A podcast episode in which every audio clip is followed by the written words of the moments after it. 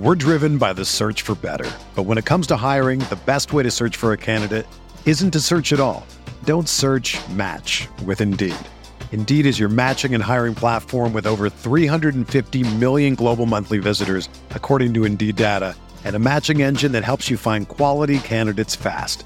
Ditch the busy work. Use Indeed for scheduling, screening, and messaging so you can connect with candidates faster. Leveraging over 140 million qualifications and preferences every day, Indeed's matching engine is constantly learning from your preferences, so the more you use Indeed, the better it gets.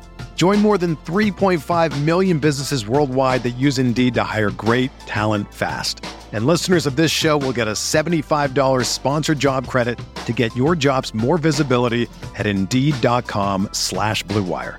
Just go to Indeed.com slash BlueWire right now and support our show by saying that you heard about Indeed on this podcast. That's Indeed.com slash BlueWire.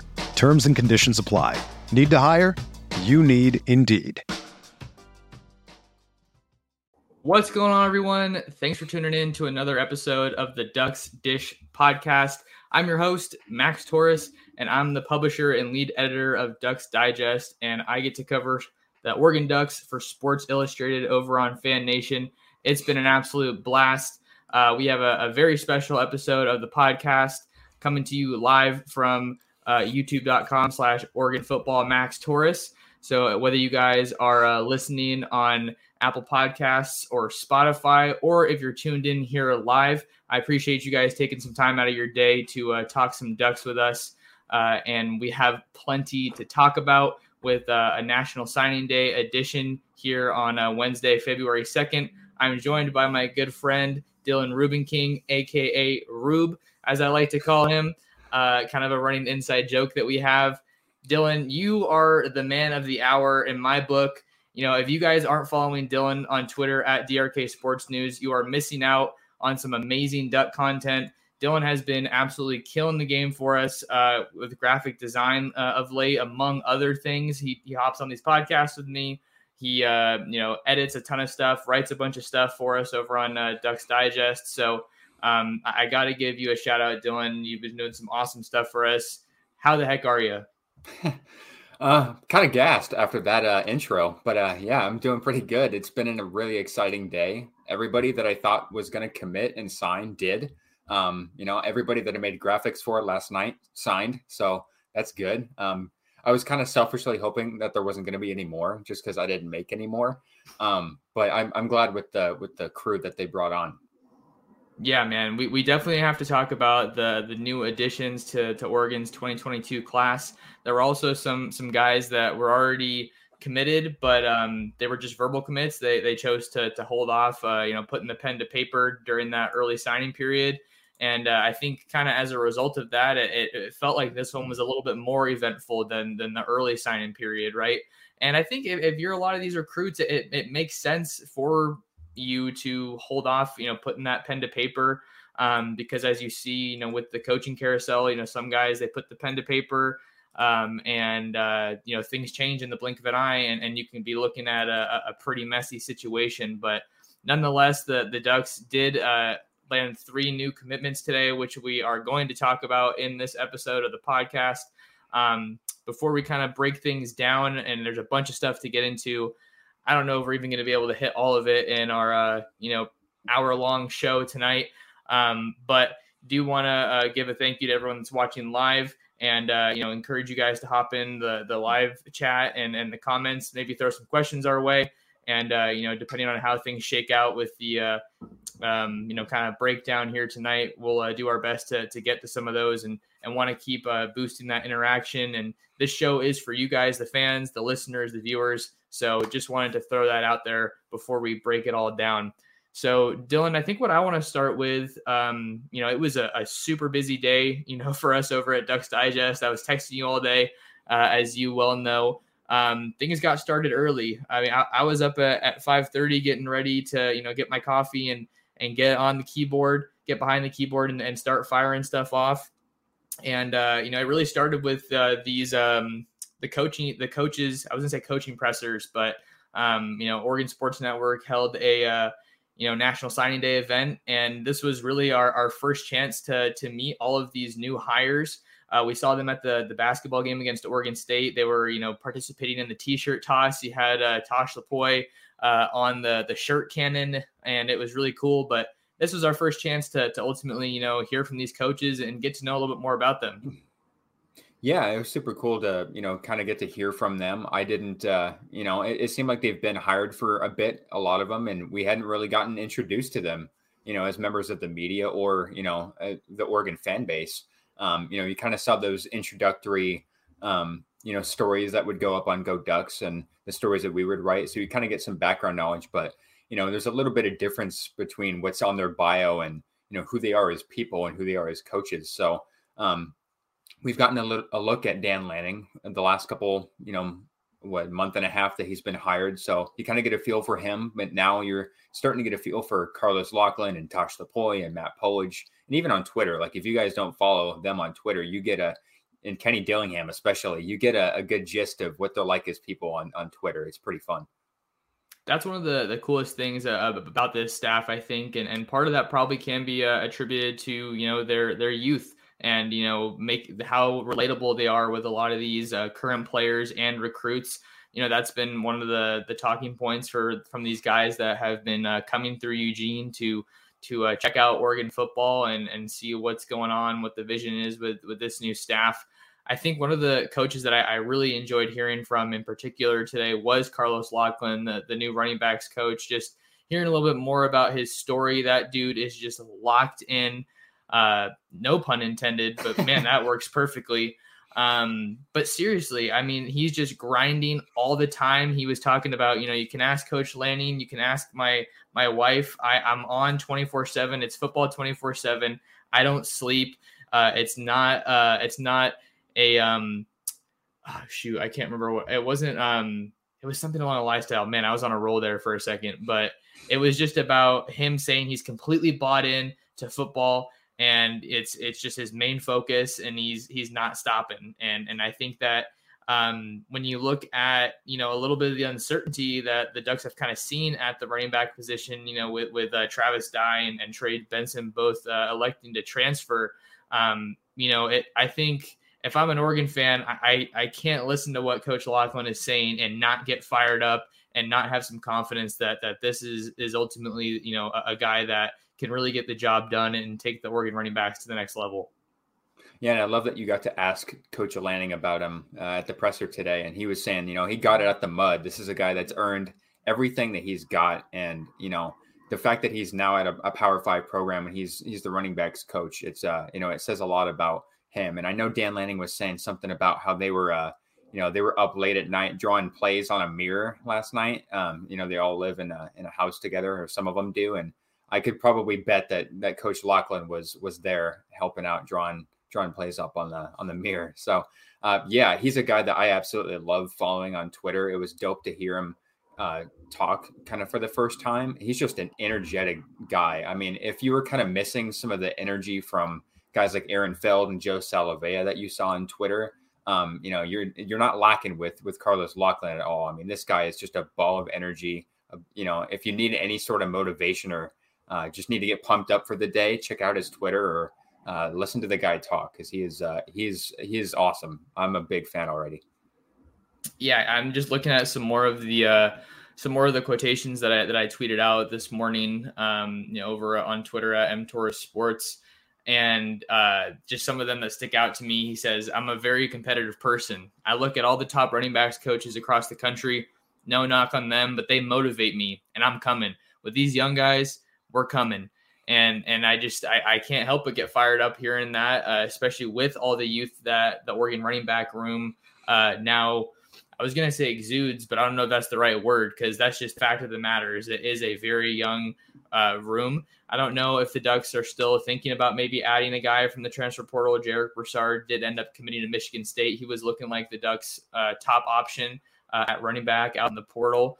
Um, but Oregon did add a, a, commitment from Jordan James. Maybe we can kind of segue into a, a little bit of a, you know some breakdown on, on the guys that we want to talk about. Uh, Ducks earning a signature from Jordan James. uh, here on National Signing Day, flipping him from the defending champions, the the Georgia Bulldogs, and uh, that was the first commitment of the of the day for the Ducks. And uh, man, it's it's definitely a, a, good way to get things started. Yeah, that one took me by surprise uh, a couple weeks ago. I remember we were talking about how you know they had interest in him, but he was verbally committed to Georgia still. And the fact that he never decommitted, I think it says something about the Georgia coaching staff as well, just to be able to hang on to him through that entire process up until the very end. Um, but he didn't sign. He was, I think I read that he was out of town when this, the early signing period happened. Um, but the fact that he had a, a, relationship already with Coach Lanning, he had a relationship with Coach Locklyn, I believe, um, from what I heard and he's just a phenomenal running back. I think they really needed a running back for this class. It looked like for most of the time they weren't going to get one, and this is a very, very good one to get. As you can see, and as Coach Lanning said, he's a one play uh, touchdown kind of guy. He's a guy that can, you know, absolutely fly. He's, you know, not super built. I mean, 5'10, 205. It's impressive for, for 200, um, you know, a 200 pounder as a senior in high school. Um, but he plays with power, he plays with speed, and he's got a really good vision. He also had a really good offensive line that gave him wide open holes to run through. And having an experienced offensive line in Eugene will definitely help him. But I think this is a guy that could contribute right away. You look at Byron Cardwell's probably projected to be number one uh, on that running back room, and then Sean Dollar's coming back healthy. And uh, you know we'll see what uh, what Seven McGee does if he gets into the running back room. But I think Jordan James is a guy that can contribute um, right away. I mean, he's just a bowling ball. He's just running right off at dudes. It's pretty fun to watch. Yeah, we're looking at some some film over here on, on YouTube of Jordan James's senior season with Oakland High School out there in Tennessee. I think some of the things that stand out to me, Dylan. I mean, uh, I, I really like his running style. It's just I, for me, I feel like the word that kind of stands out is is rugged. You know, he has his little kind of arm swing. Um, but he just it's it's tough, hard nosed football. You know, I think it's it's it's kind of that brand that that um you know the the Ducks probably want to establish. You know, given how they've prioritized uh, the trenches um, in the 2022 recruiting class, and and the guy is agile. He can he can really uh, change direction and and scoot around defenders. And uh, you know, I, I think back to how we were talking about Carlos Locklyn earlier, and and when he was talking on uh, you know the coaches show this morning, he laid out a couple of the the criteria that he really prioritizes in his running backs, um, and and that's uh, that's owning the ball. So you know, hanging on, uh, hanging on to the ball. I think were kind of the words that he was saying. I might be par- paraphrasing a little bit, but I think you'll find almost any coach really prioritizes that. You know, Oregon Oregon fans know how uh, costly fumbles can be uh, based on uh, you know some pretty big games uh, in in the past few seasons. Um, but then also uh, being able to initiate contact on your own terms, I believe was the phrasing, and then avoid contact on your own terms um, was a really interesting way to put it. Uh, and you want to have guys that that are you know versatile and, and not afraid of the contact, but they can also have that finesse to their game to to scoot around defenders and and uh, you know um, obviously like we saw with some of James's highlights, keep plays going. You know, never never say die kind of an attitude and, and mentality. So that's something I, I, really like with, with James here. But um, the the cool thing is that obviously there's the on field impact. You know, you see Oregon's running back room. Byron Cardwell looks like he's uh, you know poised to be the number one back, but there's uh, a lot of time between now and uh, you know even spring football uh, and um, you know, fall camp. So a lot can happen in that time, but we do know for a fact that the Ducks lost CJ Verdell and Travis Dye. So you figured that they needed to make an addition here at running back some way or another. Um, and I think with when uh, the addition of James, uh, he seems like another uh, physical runner like Cardwell. McGee uh, kind of stands out as that uh, you know finesse option right now. Very versatile. We talked. I talked with um, I talked with Steven last night about uh, you know the possibility of maybe seeing a two back set under Kenny Dillingham and, and how cool it would be to to be able to to just have more options to to flex and, and move seven around. And then you have Sean Dollars, who I think is kind of a tweener on the on the limited sample size that we've seen, but having some some backs that are, are real physical and, and can also uh, you know have that home run speed like we saw with James on, on a lot of his his plays are is really crucial um, and, and good to have. And the other thing that I wanted to get into, Dylan, with, with this addition of Jordan James, the Ducks get back into the Southeast, um, which I think is definitely a huge storyline that, that maybe isn't being talked about enough with this commitment.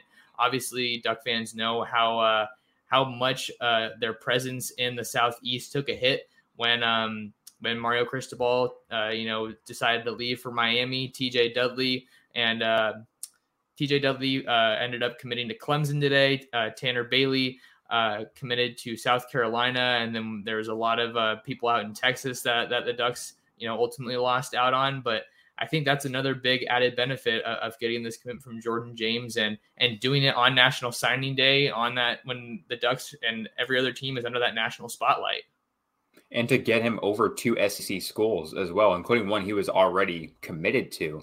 Um, yeah, this one was really impressive for me. The fact that they were able to, you know, get that last visit right before the signing day, and the fact that they were able to convince him that you know Oregon is the place for you. I mean, George, it's it's hard to choose against a, the reigning national champion, one that you've been signed on to for you know 10 months. I mean, it's it's super impressive no matter where he goes um, you know, it's impressive to pry someone away from from that.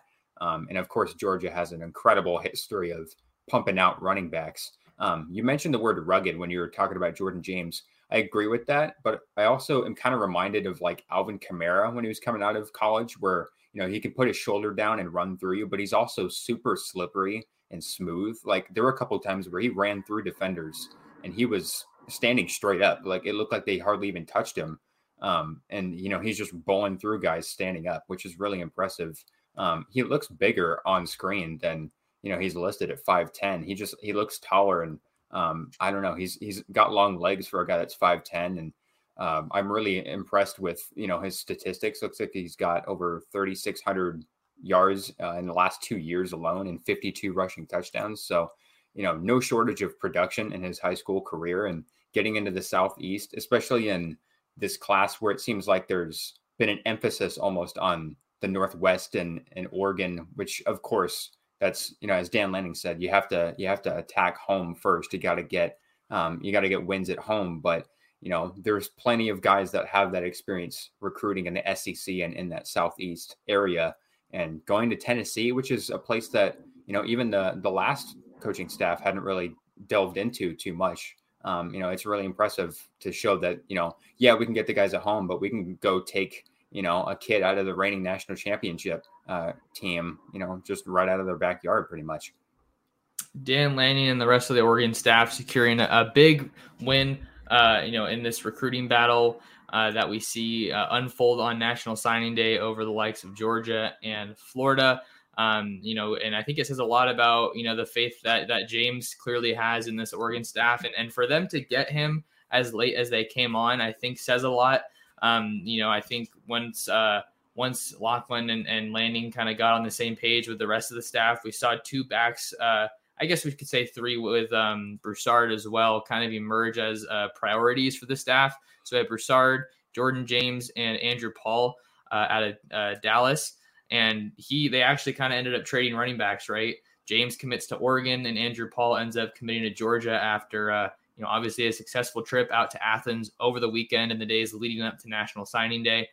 Dylan, I want to uh, talk about Lanning just kind of overall, um, and you know really I think um, you know the the mood that that uh, I feel like I'm kind of getting from excuse me from from the Oregon fan base uh, now that we've had um, you know, I think almost almost two months uh, since he got hired officially. I think is kind of the the range that we're we're um you know uh, approaching right now.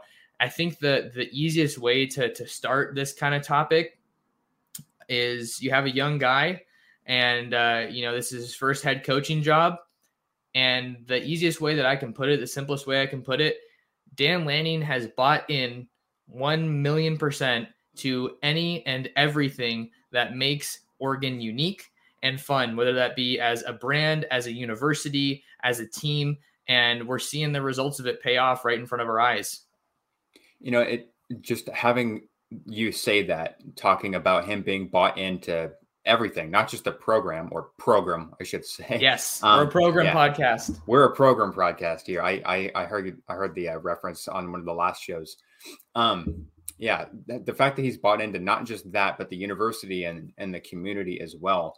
It reminds me of when after Cristobal left, and there was this just constant wash of we need someone who understands the university and the program and the you know everything that it's about and what they're working towards.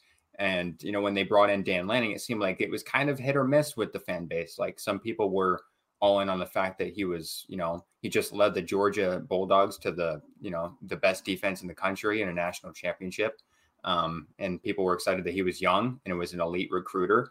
And then some people were like, well, he's never been a head coach before and he doesn't understand, you know, he's not really a West Coast guy. He doesn't really understand what we're after. And after listening to him and talking to him a couple times since he's been hired in the last month and a half, two months, I don't think that's really the case where you can say that he doesn't understand it. I think he understands it just as well as, you know, you thought he would maybe two, three years from now. So I'm really impressed with how much he's starting to get it just being in Eugene now for about a full month since the the Georgia Bulldogs won the championship. I think he's been in Eugene close to a month now.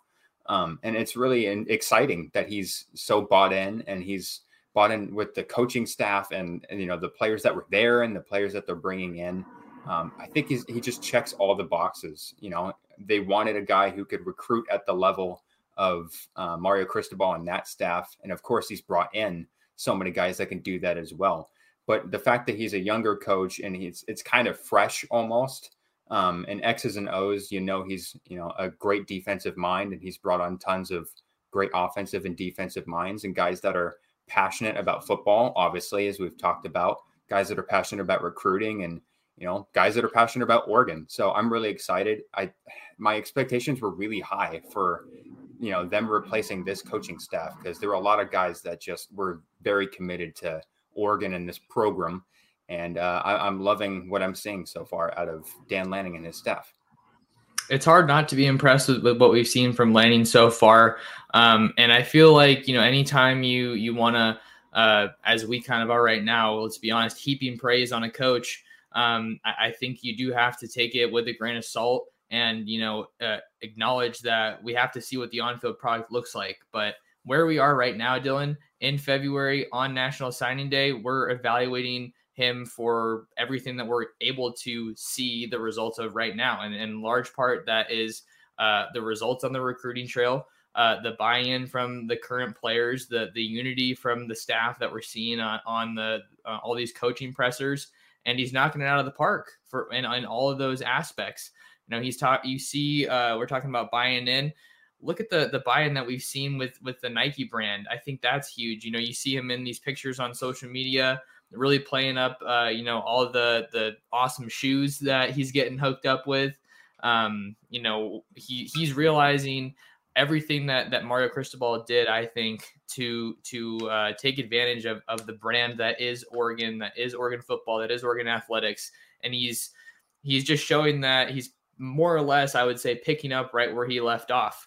And I think that that's really been, you know, exemplified in getting all these former commits back. It's, it's, I'm not saying it's easy to, to land guys, but you got, you see these former uh, commits hopping back in the fold uh, you know, I think that it was a great idea and great strategy for for the staff to be able to to make last weekend's recruiting visits so uh, so impactful. Once you get them on campus, I mean, Dave Iuli said it today. I feel like you know he's you know he felt the love in, in Eugene, and um, it's just a really special place. We, we saw it with Sir Mel's, uh, you know, all the way back in June after the recruiting dead period ended once you get guys on campus, it, it, just really starts selling itself. And then you bring in all these uh, recruiters and, and coaches with, with great experience. And it just really starts snowballing. And, and I think a lot of the momentum that we're seeing them, you know, build and kind of pick up off of. I mean, you saw, let me backtrack for a second here. I'm getting a little riled up. But after Cristobal left, it, it, seemed Dylan like we couldn't refresh Twitter fast enough to, to see the next guy decommit. And then to get all the way to this point now, where I believe uh, on uh, 247 it has them, you know, right at uh, 25, you know, right in that top 25 range for the 2022 class. It's pretty remarkable the, the way that uh, Oregon is really poised to finish here, and, and they might not be done. There are guys that commit to a coaching staff or a coach. There are guys that commit to a program. Maybe they grew up a fan of it. And then there's some people that commit to the university. And I feel like when you go to Oregon and you visit that campus and you talk to the coaching staff, um, the last coaching staff or this one, it just seems like from everybody I've talked to and everybody I've read up on, it just seems like they buy in to everything. And especially now, I mean, the university, I mean, we both graduated from there. The university is impressive. Um, you know, I've never heard anybody that visited there say anything negative about it. Um, and the facilities are, are top notch. The coaching staff is, like you said, bought in. Um, there's, I don't know, there, it's just a, a brilliant, um, you know, job by the, this coaching staff to keep that momentum going because, yeah, there was that little dip where there were a, a lot of guys that, you know, entered the transfer portal that were on the roster and then guys that decommitted. And then, you know, it just seemed like we're waiting for uh, the, the new coaching staff to come in and it just seems like everything's falling off. And now we sit a month and a half later and we're praising the heck out of the coaching staff. And, you know, it, we're the Oregon's back in the top 25, um, approaching really close at the top of the Pac 12. I believe they're sitting at number three right now, if I'm not mistaken, uh, according to 247 in the conference.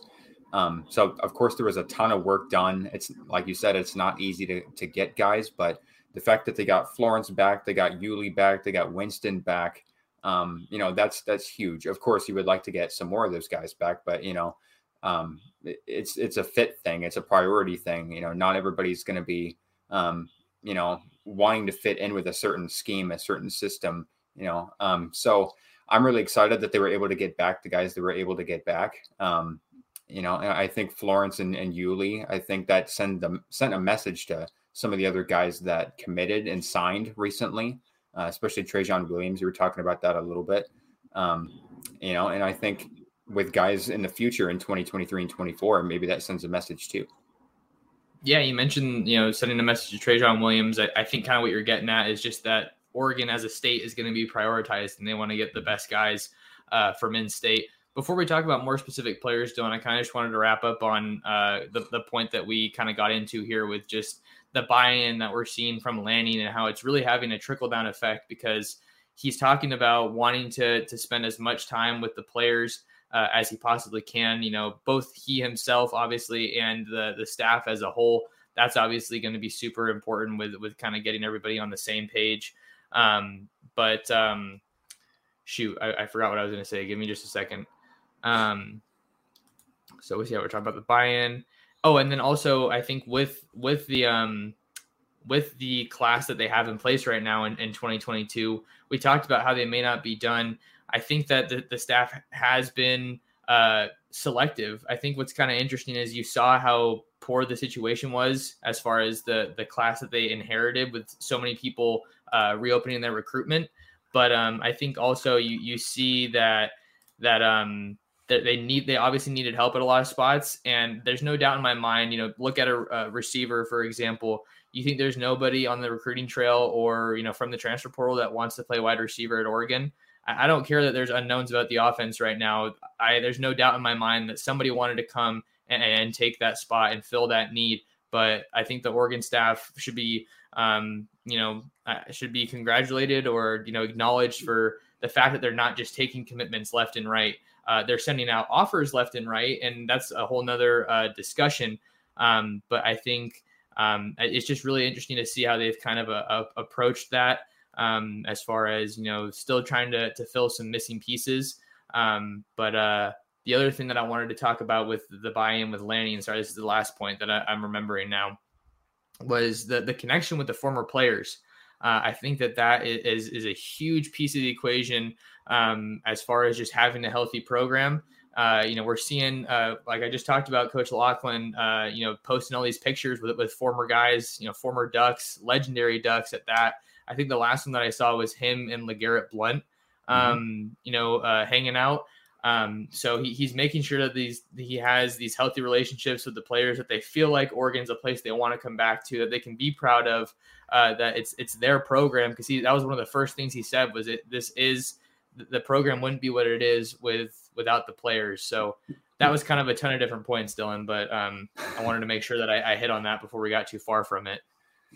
Yeah, which one do I want to tackle? Um, I think the former players thing is really important, just because of after the Cristobal thing and entering the coaching staff, there was that letter that came out that I don't want to get too much into because I don't remember what all it said, but it just seemed like there was kind of this tension between Um, it, maybe that's the right word. Maybe it's a little too strong, but um, it seemed like there kind of was this little. They were off put, I guess. Some of the the alumni, former players that you know made the program what it is. Um, you know, there was kind of they were just kind of off put a little bit by the coaching staff, and I think that hearing about Coach Lanning talk to you know all these guys over Zoom and meeting all these guys, and you know with Haloti Ngata, Kenyon Barner, LeGarrette Blount, that just sends a message too about you know they have so much priority with when they get to Oregon when they're a new staff. There's you know talking with the current guys. There's talking to the transfer portal guys. There's you know connecting with each other even,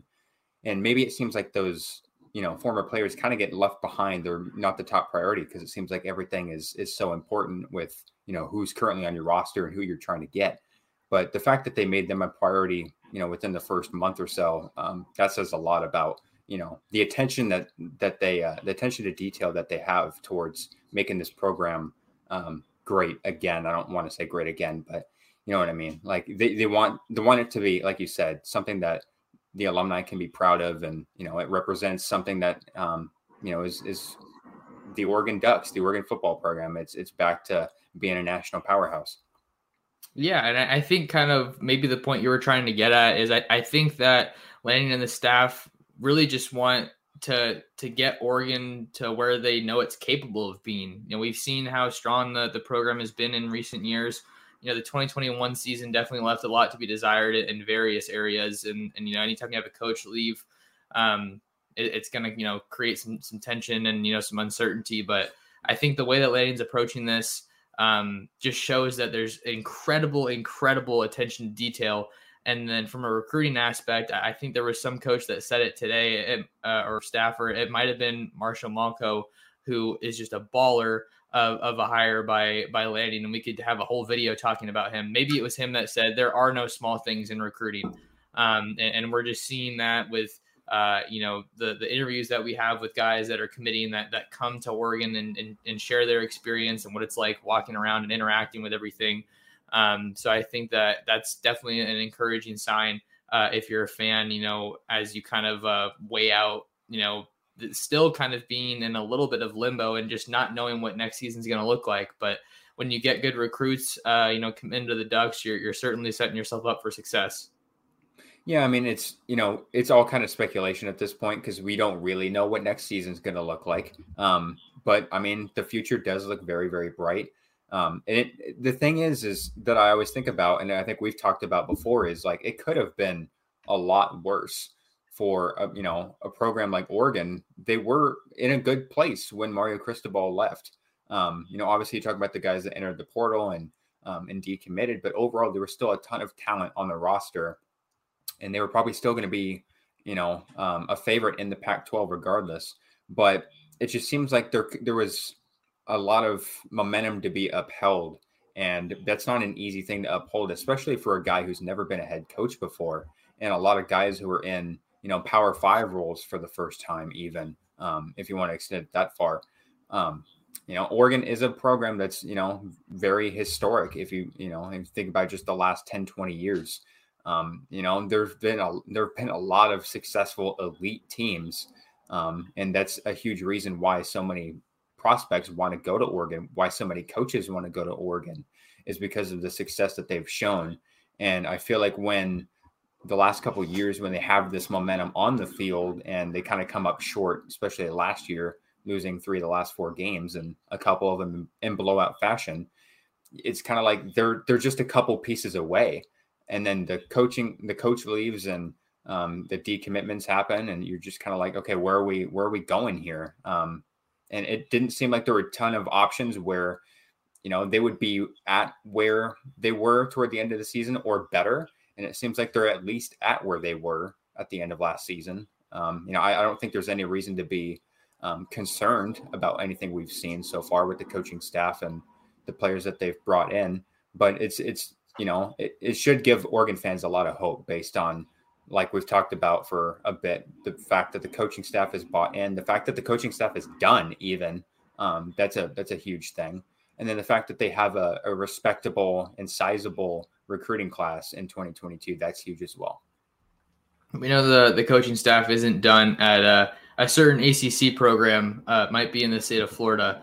Uh, the Hurricanes are still waiting to uh, you know fill out that staff, and um, that's a whole other conversation. But Dylan, want to talk about uh, another guy that the Ducks were able to get in the fold today in their 2022 class, a, a local guy in the Pacific Northwest. We talked a, a little bit about him earlier, but uh, Dave Iuli, uh, offensive lineman out of Puyallup. Um, you know, here's another awesome graphic if you guys are on YouTube that, that Dylan put together for us. Uh, how about how about you tackle this one and, and kind of uh, you know get started for us? Yeah, so I I feel like I'm in a similar position than I was, uh, you know, just a month and a half ago, where you know, I, I said that Mario Cristobal wasn't going to leave Miami, and I was like, you don't, or wasn't going to go to Miami, wasn't going to leave Oregon, and I had to like apologize. I think it was just the last stream where I said I think it's co- going to come down to USC and Miami. Um, I think it's an uphill battle for Oregon, and I was wrong on that. Um, I think a lot of people were. I, am not alone in that, but I definitely think that uh, you know, I thought it was. I definitely thought it was an uphill battle for Oregon to to climb based on, you know, it just wasn't it didn't seem like he was going to get that visit until the very end. Um, I hadn't really heard that they were, you know, trying to make an effort. Didn't really see them make an in-house visit or anything like that. It just seemed pretty quiet. And then Miami came flying in, which wasn't really a surprise because of all the great things he said about, you know, Mario Cristobal, Alex Mirabal, Joe Salavea, even. Like he loved that coaching staff and he talked about it in a video. You know, he had like a three-year relationship with them. So that's that's a really hard thing to beat, especially when you know he came to Oregon the first time because of Mirabal and Cristobal. Like that's a really hard thing to beat. And it was just this battle of priority. Like, does he want to play for the coaches that you know he's admired for three years and gotten along with so well? Does he want to stay closer to home? Um, you know, does he does he want to go to the NFL? Like, what is his top priority? I think with him, when he decommitted, my head went to USC because he talked about the NFL, he talked about the NIL, he talked about Los Angeles, still playing fairly close to home. And you know, my my head went there immediately just because I felt like it it kind of checked those boxes. But when he talked about Oregon today, it still felt like what he was talking about before. Um, you know, when he committed to Oregon, it still felt like all those things matched. He talked about the love from the coaching staff, you know, the the love from the other recruits, um, the love from the community, and the fact that the Oregon fans never really died down and they never really kind of forgot about him. You know, I think it just it, it kind of reminded him when he was on that visit just why he committed in the first place. And so, um, you know, speaking more to him as a player, I mean, him he's just a mauler. I think, and when we hopped on a live after he committed the first time, I think I said something about if football doesn't work out, he can work at IHOP and be a pancake mar- uh, artist, something like that. I think that was him. I feel like um, I remember you saying that. Yeah, I mean the the guy's you know 6'5", 315. Uh, he's athletic. He's versatile. He can move him inside or out, um, and he can just straight up move dudes. He can straight up bully dudes, and that's what this Oregon offensive line should be about. You know, Mario Cristobal and Mirabal brought that you know built that up, uh, prioritizing the trenches and just being powerful, being dominant up front. And I think with Adrian Klemm, with his NFL experience and his collegiate experience, I don't feel like that's really going to die down. Um, and Dave Iuli is a guy that will make any program better. And I don't expect him to, um, you know, probably be a day one starter. I think he has the talent to definitely do so. But I just think that with so many guys returning, um, it would be hard for me to see him getting, um, you know, the starting nod over somebody that's got a couple years of experience at this point. Um, in terms of the future, I mean, this guy's a guy that can be a staple of the offensive line for a long time to come. And you know, it, it's awesome that he comes back to Oregon and we're talking about him as a as an Oregon Duck once again. We're driven by the search for better. But when it comes to hiring, the best way to search for a candidate isn't to search at all. Don't search match with Indeed.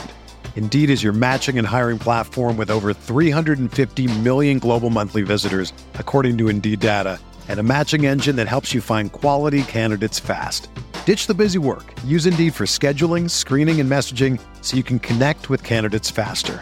Leveraging over 140 million qualifications and preferences every day, Indeed's matching engine is constantly learning from your preferences, so the more you use Indeed, the better it gets. Join more than 3.5 million businesses worldwide that use Indeed to hire great talent fast. And listeners of this show will get a $75 sponsored job credit to get your jobs more visibility at Indeed.com slash BlueWire. Just go to Indeed.com slash BlueWire right now and support our show by saying that you heard about Indeed on this podcast. That's Indeed.com slash BlueWire. Terms and conditions apply. Need to hire? You need Indeed. Whether you're a world-class athlete or a podcaster like me, we all understand the importance of mental and physical well-being and proper recovery for top-notch performance. That's why I'm excited that Unifyd Healing is sponsoring podcasts on the Blue Wire Network. Unifyd Healing is a new and super innovative global network of wellness centers powered by Energy Enhancement System, or EE System. If you haven't heard of the EE System yet, then you'll want to listen up. This technology promotes wellness, deep relaxation, purification, and rejuvenation. Wherever you are across the globe, access to a center is easy and affordable. Interested in experiencing the EE System technology for yourself? Go to unifydhealing.com slash bluewire to learn more and find a center near you. That's unifyd, U-N-I-F-Y-D, healing.com slash bluewire. No material or testimonials on the Unifyd Healing website are intended to be viewed as medical advice or a substitute for professional medical advice, diagnosis, or treatment. Always seek the advice of your physician or other qualified healthcare provider with any questions you may have regarding a medical condition or treatment and before undertaking a new healthcare regimen, including EE system.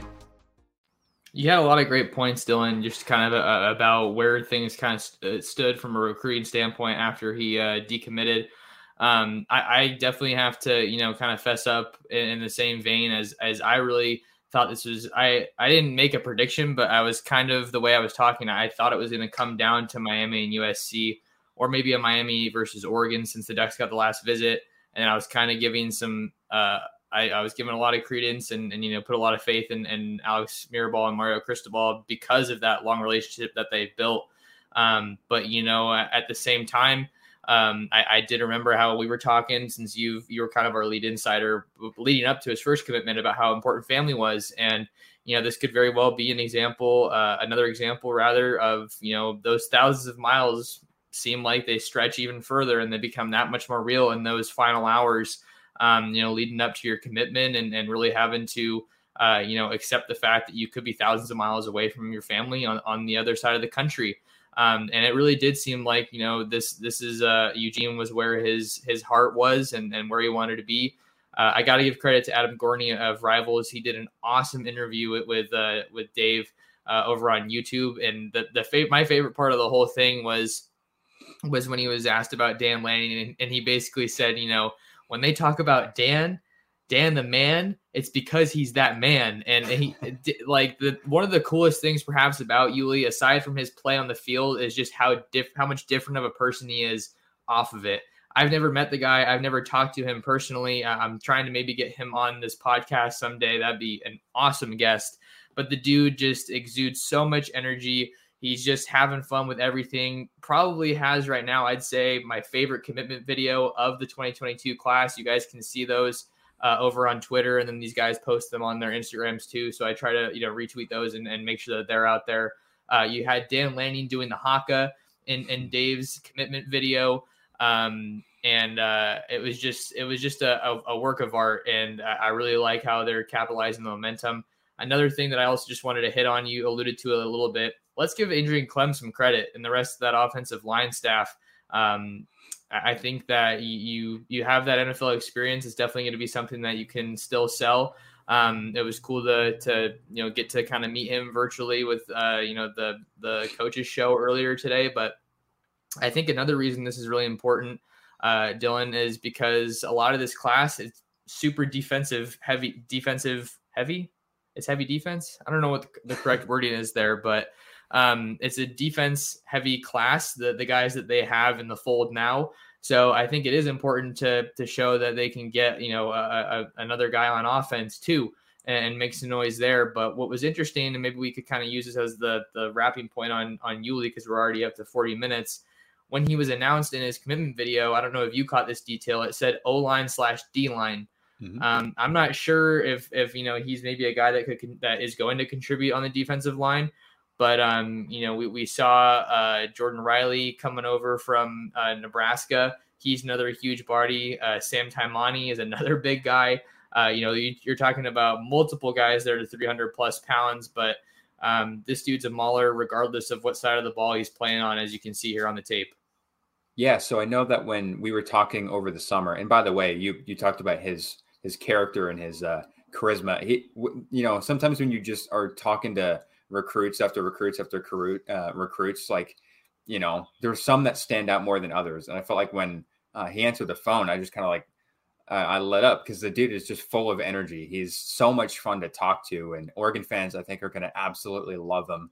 And I can't wait for the spring when he gets to talk to the media because I feel like everybody should should get to know him and his uh, his character. But um, I know that the last staff was recruiting him mostly as an offensive lineman because I think that's um, most of his experience. Um, but having that versatility in his back pocket is is obviously huge. Um, and you talked about the depth they already are starting to um, accrue at the defensive line. I, I, don't think they'd probably try to move him up front on the defense as well, um, just because of how dominant he looks as an offensive lineman and how much film there is on him.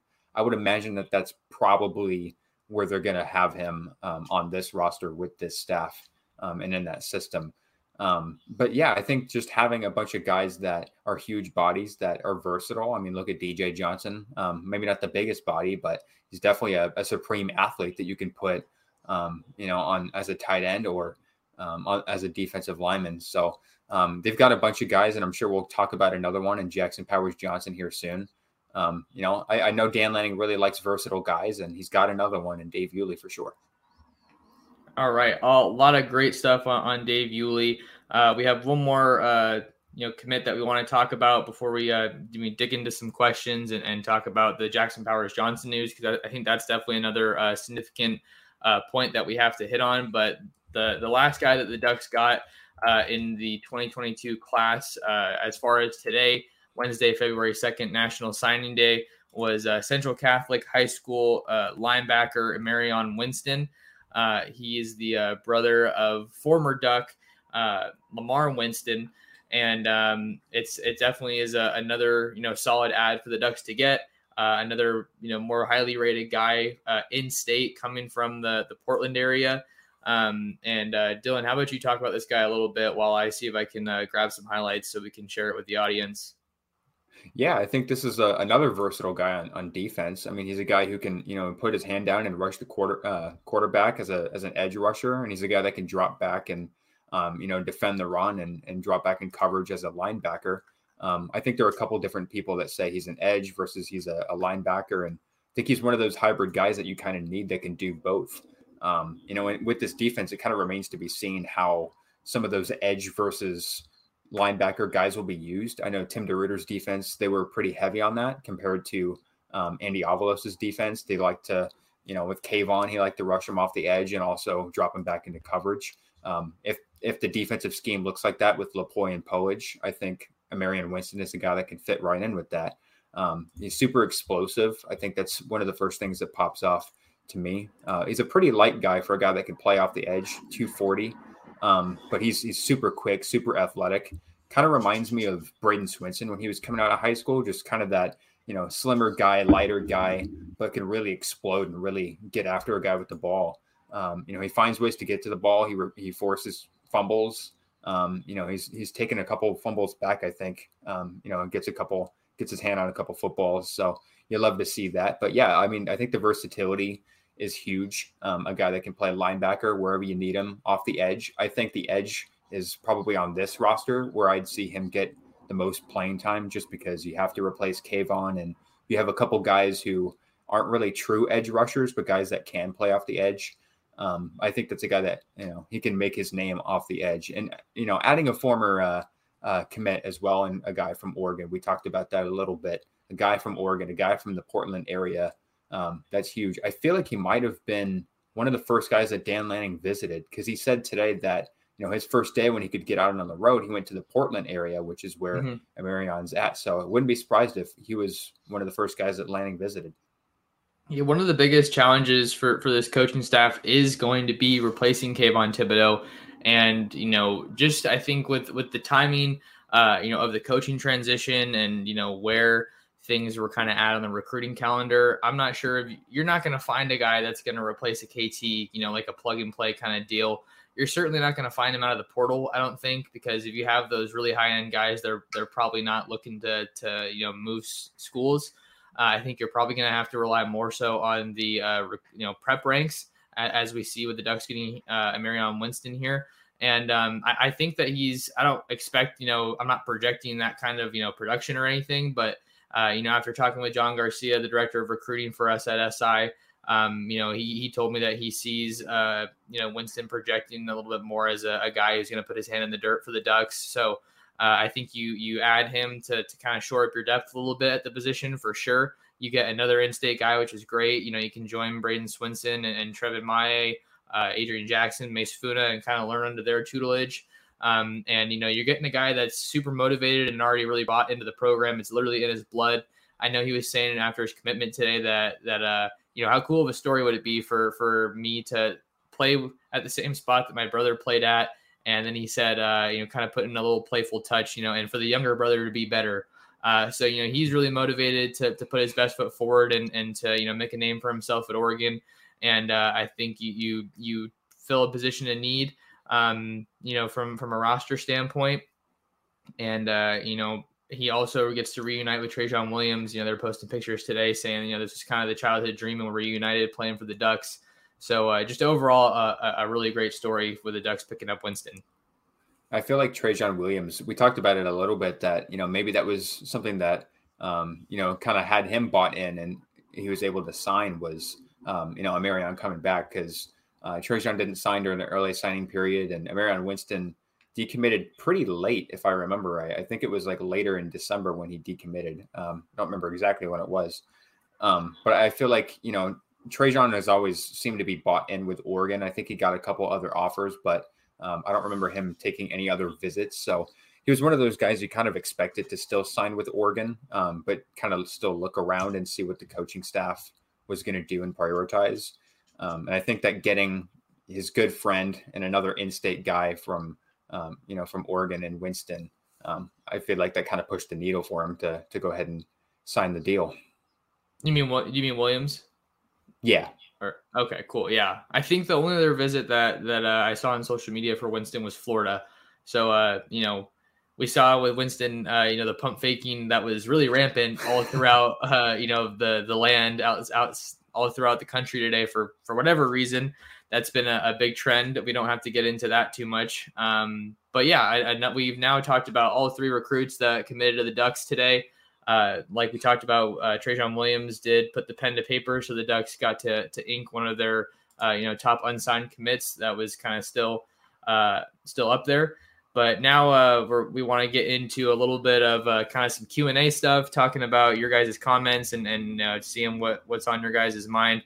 Uh, one of the biggest topics that we wanted to touch on was uh, how Dan Lanning said that uh, true freshman offensive lineman Jackson Powers Johnson is going to be starting spring practice, playing on defense. So you look at the defensive line, and then we have Nick's comment here saying on the screen, Jackson Powers will be a great defensive tackle. And um, yeah, I'm, I mean, I think it's it says a lot about where the roster's at and the depth that they've uh, accrued uh, along the defensive line to to have the uh, you know luxury. I think really. Um, you know, to to be able to put Jackson uh, on the defensive line. We saw a very limited sample size of that uh, during the Alamo Bowl, um, which I think you kind of have to take with a grain of salt, right? With with so many of the coaches, you know, lo- no longer here, and uh, you know, people not playing for, for both teams, whether it be injury or opt outs. But Jackson is just a, a, supreme athlete from what I've been able to to see. And uh, I think when he was, uh, you know, going to camps on the recruiting trail coming out of high school, he he did post some clips of him, you know, doing some defensive line work, and and I think that the potential is there. It's just a really a, a, great kid that that just wants to get on the field and, and, and make an impact. You know, he says, I just like being violent, uh, and he just wants to go wherever the team needs him. Yeah, I'm looking at his uh, bio on Go Ducks right now, and uh, it looks like he finished his high school career at Corner Canyon. Uh, had 124 tackles, 20 tackles for loss, seven and a half sacks, two interceptions, eight passes deflected, and a forced fumble. So this is not completely new to him. And obviously, at the end of last year with the Ducks, he got to play in the Alamo Bowl along the defensive line. Uh, actually, started up front, I believe, in the Alamo Bowl on the defensive line. Um, so I, I, really like that. I think I don't want to say you're set along the offensive line, but you kind of know what your rotation is going to be with so many guys returning. You got some young guys in the fold as well, but um, I think Jackson Powers Johnson is one of those guys that is going to produce, and he's one of those guys that can help out, like you said. Uh, he just wants to produce. He just wants to get in there and you know knock some dudes over, no matter what side of the ball he's on. And I'm excited to see it. Um, do you know if he's going to be playing along the offensive line still as well, or are they completely shifting him? Um, we didn't really get that that in depth uh, as far as you know that um, you know that question, but I, I think you know it, it's definitely good to to be able to kind of move him around a little bit and, and see where things are. Uh, I got some of his high school highlights put on uh, the screen here, so hopefully we can get a little bit of a better uh, sense of you know kind of what he looks like on defense. But I think just kind of going off that, I think about uh, DJ Johnson, you know, coming back for another year. I think he's another guy that you definitely want to have focus on uh, defense uh, in this coming year. I think with with Moliki Matavao and Terrence Ferguson, and then Cam McCormick's coming back. You have hopefully Patrick Herbert's going to be healthy. Um, you, you, feel pretty confident and comfortable, I think, about the tight end depth right now to, to be able to have DJ Johnson and Jackson Powers uh, Johnson uh, on uh, the defensive line. So we'll have to see how that uh, you know uh, experiment ultimately uh, works out. But you also have guys like uh, um, you know John's talking about uh, Brandon Dorlus and, and Popo Aumavae. Uh, they're also gonna you know be guys that are you know competing in that room. So um, you know Dan Lanning just talked about uh, when I asked him about the, the trenches and kind of why he's prioritizing that, and he just said you know the the best teams that I've played on have won the line of scrimmage flat out. So um, I, I, think this is a, another move that that makes a lot of sense, and, and I'm excited to see uh, you know what what Jackson can do along the defensive line. Yeah, I'm really excited to see that defensive line. Um, coming into the off season, it felt like that was going to be one of the key things. It felt like last season too. Before last season, uh, that defensive line just needed some some more beef, and they got a ton of it. And adding Jackson Powers Johnson to it, you know, is a very athletic guy. Um, he's a guy that can play really inside or out along the defense uh, along the offensive line and um, you know could play in the middle on defense as well. Um, it's going to be really fun to see him get coached by you know tony tuioti um, I, I, wouldn't hate to see him along the offensive line either. He he was a plug and play guy got a lot of experience in the middle of last season too. So um, i think no matter what he does he's going to produce and be really fun to watch because he's you know another one of those charismatic dudes. And i'm just thinking about a locker room with with him and Dave Iuli. That's that's going to be a lot of fun. No doubt about it. All right, Jackson Powers Johnson uh, looks like he could get some some time uh, along the defensive line next year. So we got a, a big storyline already to to watch heading into um, heading into spring ball. So let's see uh, some of the other questions and, and comments that we have here. Uh, this one's coming from Gerard Berry. Thanks for tuning in, Gerard. He's uh, become a regular uh, you know, f- friend of the of the program here uh, at Ducks Dish.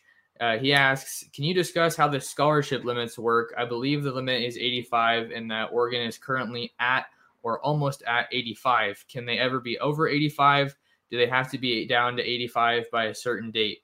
Yeah, Gerard, I'm going to be honest. This is a, an area that I really do need to dig into a little bit more um, as far as you know the scholarship math goes. Um, I, I, think that um, kind of just to kind of I guess give an educated guess, I, I would think that they need to be down to 85. I, I, don't know, Dylan. What do you think? Like fall camp, certainly by the start of the season. Um, I, I, feel like being over 85 or kind of flirting with that limit during the off season probably isn't that big of a deal. But at the same time, maybe I could be totally wrong in, in saying that, seeing that you got to get guys here, get them enrolled in classes, see who's here on, you know, Oregon will probably get some preferred walk ons kind of coming in here as well. And then how uh, how much eligibility some of these transfers have left. So it's it's really got a lot of moving parts, and that that's kind of the, the most that I have to say about it right now. But I think that also speaks to just how selective they've been. Um, Lanning did get asked about the additions of Andrew Boyle, the Washington State transfer kicker, and Jordan Riley, who we talked about earlier in the pod, coming over from Nebraska. Um, but I think just with how recently they uh, um, they committed, uh, I think there's still some, uh, you know, compliance and, and signing paperwork and, and, you know, things of that matter that need to be worked out because he said that he wasn't able to, to talk to in depth on that. Yeah. And I know Boyle officially signed today from what I saw. I don't know if Jordan Riley did just yet, but, uh, yeah, I, I can't really speak too much to, um, the scholarship limit. It's not something I'm, uh, super, um, intelligible on. Like I, it's not something I can explain, I guess, um, you know, any better than Max can. But um, I feel like they're they're kind of close. I know James Crepea with the Oregonians been been tweeting about it often, um, and he seems I think he's always the one that's asking about it as well. And I think he said they were around like 80, 81 or something like that. But there are still a couple guys on the roster that like you know the status is un, uncertain. Um, you know, and there's still people to add through the transfer portal um, potentially. So um, I, I, feel like they're probably close. Maybe they can add a couple more people because um, I know Dan Lanning was talking about how there's still, you know, a couple places that you could probably enhance your program. He never really says we're, um, you know, we're we have a need or something like that. He always says we're trying to enhance um, that position. So um, I'd probably say they have a couple more, but that's just that's kind of an educated guess as well. Gotcha. Okay, so yeah, hopefully, you know, not not the most complete answer that we wanted to give you guys, but hopefully, hopefully, uh, you know, helped paint the picture a little bit better and, and still give you some some useful insight. Uh, Micah time, thanks for the the joining the show and thanks for your comment. Uh, he says, I really wish Trey Benson didn't. Uh, he said trade here, but I think transfer is what he means. Six two SEC build.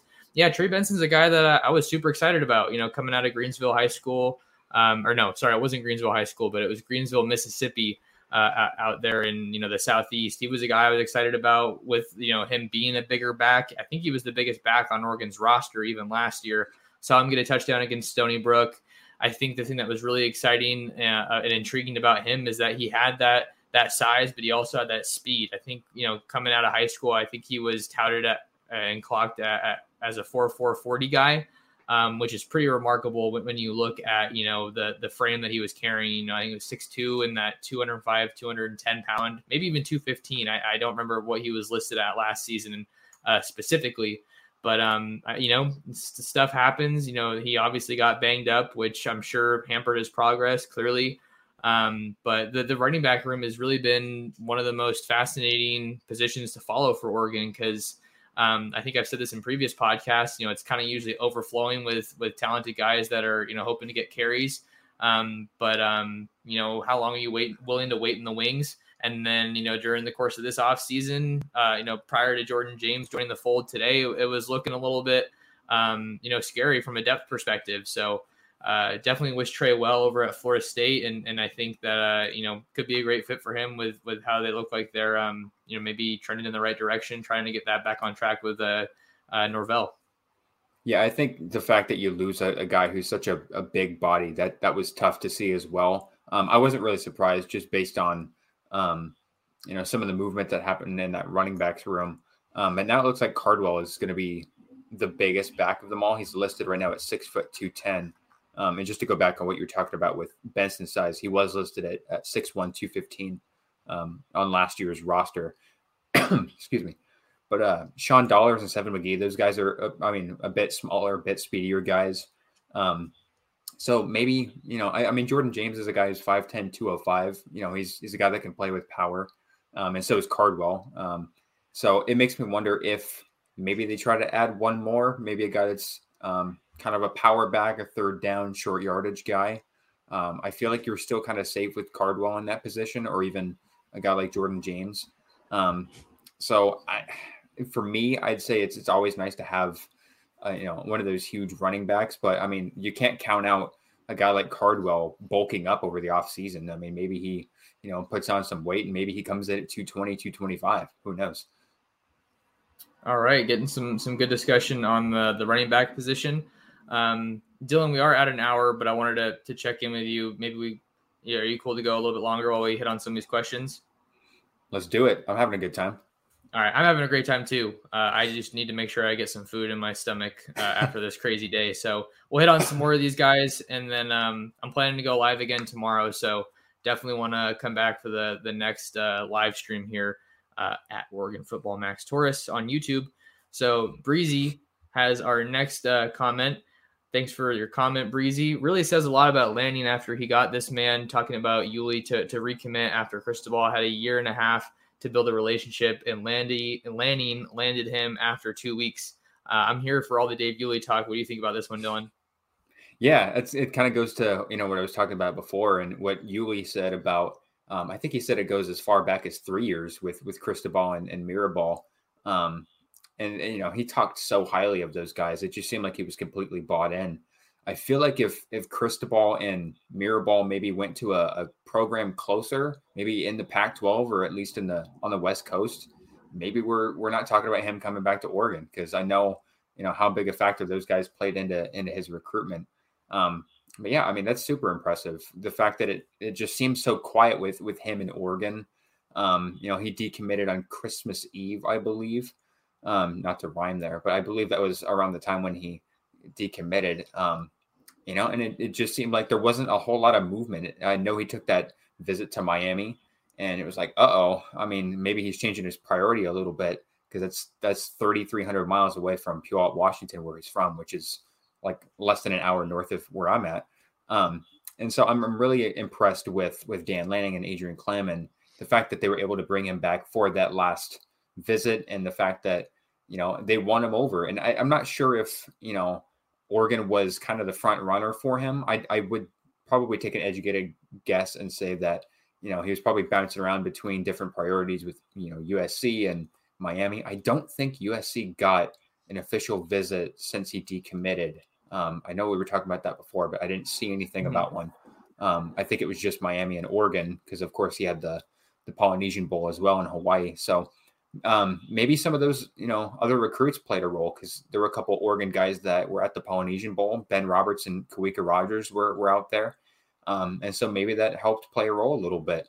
Um, and of course, being as close as possible to home, I think that was great. But he talked so highly of the coaching staff you know, when I was talking about it in the last stream, that's kind of something I forgot about was just, you know, the effort that this coaching staff could make to get him back because um, it just didn't seem like we we knew anything about that effort, and it was definitely there. Uh, it's worth mentioning. Yeah, no, no doubt. I would, I would, uh, you know, venture to say that that visit really sealed the deal uh, for for Iuli, and uh, he becomes, you know, the the crown jewel of the Oregon offensive line hall, which now also includes Michael Wooten, and uh, Kavika Rogers. And the Ducks still have, uh, you know, the um, possibility and the, uh, you know, chance to add Josh Conerly, a five-star offensive lineman out of Rainier Beach in the Seattle area. So we can talk a little bit about him uh, as we make our way through the comments here and the questions. Steve says, "I think the play." Oh no, that wasn't the one I was looking for. Sorry, it was it was this one. Uh, I hope Lanning and his assistant coaches attend games at Matthew Knight Arena and meets at Hayward Field to get the full effect of the Oregon Ducks sports. That's a great point. I mean, you saw how crazy the the fans went, you know, when they when they saw him at the Oregon State game over the weekend. You know, I had some of those pictures from our awesome photographer Scott Bolt. Definitely go give him a follow if you guys are looking for more Oregon content. He does a lot of great work. But yeah, I mean, you you see how how energized the fans are, and and they just you know they're they're fanatics. They really are. Just they're they're crazy for their Oregon football and their Oregon sports. And uh, I think that's only going to help, you know, uh, you know, b- improve his standing in the relationship with, uh, you know, the the Oregon community. And and then as far as Hayward Field goes, this is kind of another kind of circles back to another point from today. Uh, Lenny was talking about signing. I think it was nine guys that that had track track and field background, and um, you know, adding a lot of speed and just that versatility, especially on defense, is going to be really valuable. Um, and that was another aspect I think of, of Oregon football being fun that, that kind of comes to mind that we were talking about earlier, Dylan, is having some of those guys maybe play both football and participate in track and field. Um, but to Steve's point here, yeah, it's it's definitely you got to get out there. I've never covered a meet or been to a meet at Hayward Field, unfortunately, but I run by it almost every day, just out on my runs. Uh, and then you know the the atmosphere at Matthew Knight is is definitely something that you want to be a part of. Yeah, I got to uh, you know just to talk about Hayward Field. I got to be outside of uh, Hayward Field during one of those. Uh, I think it was the uh, national championships, I believe, uh, at Hayward Field over the summer in June. Um, and yeah, I mean that's a, it's an awesome atmosphere, and it's not just Ducks fans either. Um, but of course, there's there's majority Ducks fans because it's it's right there. But um, the fact that they were able to come to to the Matthew Knight Arena and go, you know, for a rivalry game, I think was huge. Um, and the fact that it was against a, a, three and 14, three and 15 team, um, and, and they were able to pull that crowd of 10,700 plus uh, was super impressive. You know, I, I, was trying to do the transcription story for um, for that speech, and you know, it was hard to hear over the crowd him talking. Sometimes it was it was so loud. So, um, yeah, it's super exciting that they have some track athletes. I know specifically at wide receiver. I remember when you know Satania and uh, you know, to Tyrone McMillan decommitted, it was like, you know, we you really want to see that those track guys at receiver, um, you know, and they, they've got track athletes all over, especially in this class. And I think Dan Lanning was saying something about, you know, I was fired up about this class, but Coach Robert Johnson, the, the track and field head coach at Oregon, he was he was fired up too. Um, and he wouldn't go into who specifically is who might go into track, but um, there, there are definitely a couple guys, you know, maybe even Jahlil Florence could be one of the headliners that you could see running track because that's a that's a fast athletic dude as well. Tons of speed coming in the secondary for the Ducks in this 2022 signing class. Jahlil Florence, like you mentioned, Dylan. Also Jalil Tucker, you know, the two guys out of Lincoln and San Diego. Kamari Terrell, uh, another guy uh, out of Texas in the secondary that is another track guy. So tons of guys that could certainly, you know, potentially see some time uh, on the track at Hayward Field. Next question coming from Stefan. Thanks for the question, Stefan. Now that signing day has passed, how much contact are they even allowed to have with guys who didn't commit, like Conerly and Boardingham? This is a good question because those are definitely the the two biggest names that I think are still on the on you know the Oregon's radar. Uh, it is a, a, dead period, I believe, now that that we've uh, gotten through signing day. Um, so as far as I know, I think that means no in-person contact. You know that we've saw the coaches going all over the country to, to visit guys at their schools. Uh, so I would think that it's really kind of virtual now. Um, from from what I can gather, I need to take a look at the recruiting calendar, but uh, you know, we saw how how hard they hit their recruiting show virtually, right? When when these guys got hired on their phones, on FaceTime, on social media, and all that. Um, but uh, Boardingham's the guy to the guy to watch right now. Um, you know, when I last talked to him, it looks like a decision could be coming uh, maybe Friday or even going into next week. And, and Oregon and Florida are really locked in a, a 50-50 battle. But I think the Ducks feel good about where they're at there. Yeah, I can't speak too much to uh, you know how much contact are allowed. I do know it's a dead period, so um, but I mean, you know, you think about last year, there was you know JT Tuimoloau was a guy that didn't commit till a couple weeks before fall camp. Um, you know, you always have to think about there's some of those guys that you know just are trying to make sure that they've got the the calculated decision. I know Conerly, I believe, is going to be committing in March, if I'm not mistaken. Yep. Um, and, and it's nice that Boardingham is is uh, coming close to a decision. Um, so I, I, think it's going to be interesting that um, you know they're still in the race with Conerly even after getting Dave Iuli and recently getting Rogers um, at the offensive line. But that's you know still one of the most talented guys, um, if not the most talented guy uh, remaining in the 2022 class that's left uncommitted um, in Conerly. And Boardingham is just a, a freak athlete. So if they can get him over Florida, I know you said it's it's 50 50. So I uh, can't put too much speculation to that, but if they can get him, that's that's a huge weapon. Yeah, Ducks got the last visit for Boardingham there, so we we already talked about how you know influential that can be in these guys' decisions, um, and you know getting uh, you know getting close to the being close to the family rather, uh, and um, you know maybe playing closer to uh, you know his native Los Angeles versus going all the way out to uh, you know Gainesville. Uh, Van Nuys is actually where he's from. I'm not sure how how close that is to uh, Los Angeles. I don't want to be throwing people's hometowns out there incorrectly, but Southern California nonetheless. Uh, so definitely uh, someone to, to keep an eye on there, and and I know Conerly is going to be a priority for them as well. Last question for us here on this episode of the Ducks Dish podcast comes from Nine Family Bryce. Current position needs after today. Um, I think right now you you definitely have to look at uh, you know adding another offensive playmaker. I think particularly at the wide receiver spot, that's the one that really sticks out to me the most, and I think the one that a lot of fans are, are really surprised that they haven't uh, made made a move for or added anybody uh, at that position. Uh, you know, Boardingham's obviously a guy that could that could fit that need.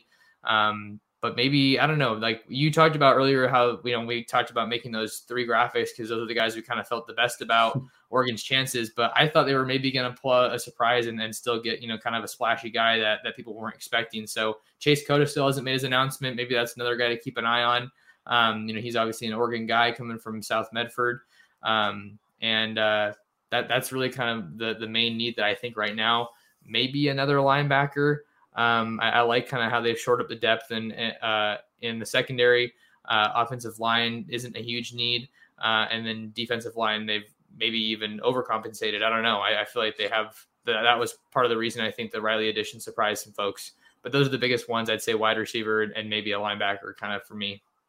Yeah, I think maybe um, you know it might still be nice to add an experienced running back. Um, you know, a, maybe a bigger experienced running back, like we were talking about a little bit. I don't think it's probably at the top of their priority list, but uh, um, you know, there, there's a lot of youth in that running back room, so maybe it's something to keep in mind. Um, I agree with the playmaker on offense. I think you can always add another receiver. I'm I'm surprised that they're uh, you know they haven't landed a experienced receiver via the portal because we know that they were looking for one. Uh, Jacob Cowing got an offer. I'm sure Brenden Rice was was in the conversation. Um, so I, am sure that you know maybe that's still somewhere that they're looking for. Um, I feel like on defense they're kind of set. If I had to say, um, maybe you add another guy on the defensive edge, like a true edge rusher. Really hard to find, really hard to ask for, but um, you know, maybe that's maybe that's something to try to consider because it seems like a lot of the guys that, like I said earlier, that play on the edge, it just seems like they're, um, you know, you can move them in the middle, you can move them on the outside, you can move them to linebacker. Like um, it's hard to find true edge guys, but maybe that's something to to look for as well. But I feel like at the prep ranks, I think Conerly and Boardingham are kind of the last couple that I know of. So maybe from here on out, um, it's probably through the transfer portal. We'll have your latest recruiting updates as the the Ducks kind of uh, still wait for some decisions from a couple guys like Dylan and I have talked about. Uh, before we get out of here, Dylan, where can people find you? Yeah, you can find me on Twitter at DRK Sports News. I'm tweeting a lot of Oregon stuff, and my notifications have been going nuts. So uh, go ahead and add to that if you would like. Um, you can find my stuff at Ducks Digest. I'm sure Max will plug where you can find everything on Ducks Digest. And I'm also working with the Transfer Portal CFB. Find us at T Portal CFB on Twitter and transferportalcfb.com. All right, awesome stuff there from Dylan. If you guys want to find more of me, you can follow me on Twitter at the name right there on your screen at M Sports. Uh, and then just also wanted to pass along a, a couple places you guys can find us. Uh, only favor we ask of you is that you obviously subscribe to the channel if you haven't already and hit that notification bell so that you don't miss the next time that I go live with Dylan or or Steve uh, Steven or any of our other guys at Ducks Digest. Uh, but also check out Ducks mm-hmm. Ducks Digest forums. Uh, you see that on your screen there. We we have a couple different categories for various topics, whether it's football, football recruiting. I dropped some some nuggets there uh, for recruiting every now and then, um, and then hoops as well. So we got it all there. We're really trying to build this community at, at Ducks Digest and, and here on the Ducks Digest podcast. So um, ask that you guys check this out. It's it's free and uh, it's another way for for us to connect and um, you know you can have some awesome conversations some good duck talk with uh, fellow oregon fans. And then uh, just the last thing um, oh i have to address uh, greg's comment here. I thought you were wearing a beavers t-shirt. Uh, no this is a san francisco giants shirt. I'm from the bay area so i'm just repping my team. No no cause for concern there. Um, but yes so uh, just wrapping up the other platforms you guys can find us at uh, if you look over on Facebook, Instagram, Twitter, we're at Ducks Dish for all of those. And then if you go into my Twitter profile, you can find the free Ducks Digest newsletter. I try to send that out every day so you guys uh, are kept up to date on the latest in Oregon sports news. That was a bunch of stuff. Uh, we went well over an hour today, and we're trying to do more of these lives. I'll be back here on YouTube live tomorrow. Stay tuned for the details big thanks to Dylan for all the tremendous work he's been doing and for coming on the pod today. And thank you to everybody here uh, tuning in, whether it's on Apple Podcasts or Spotify. Appreciate you guys for supporting, and we will catch you guys in the next episode. Take care.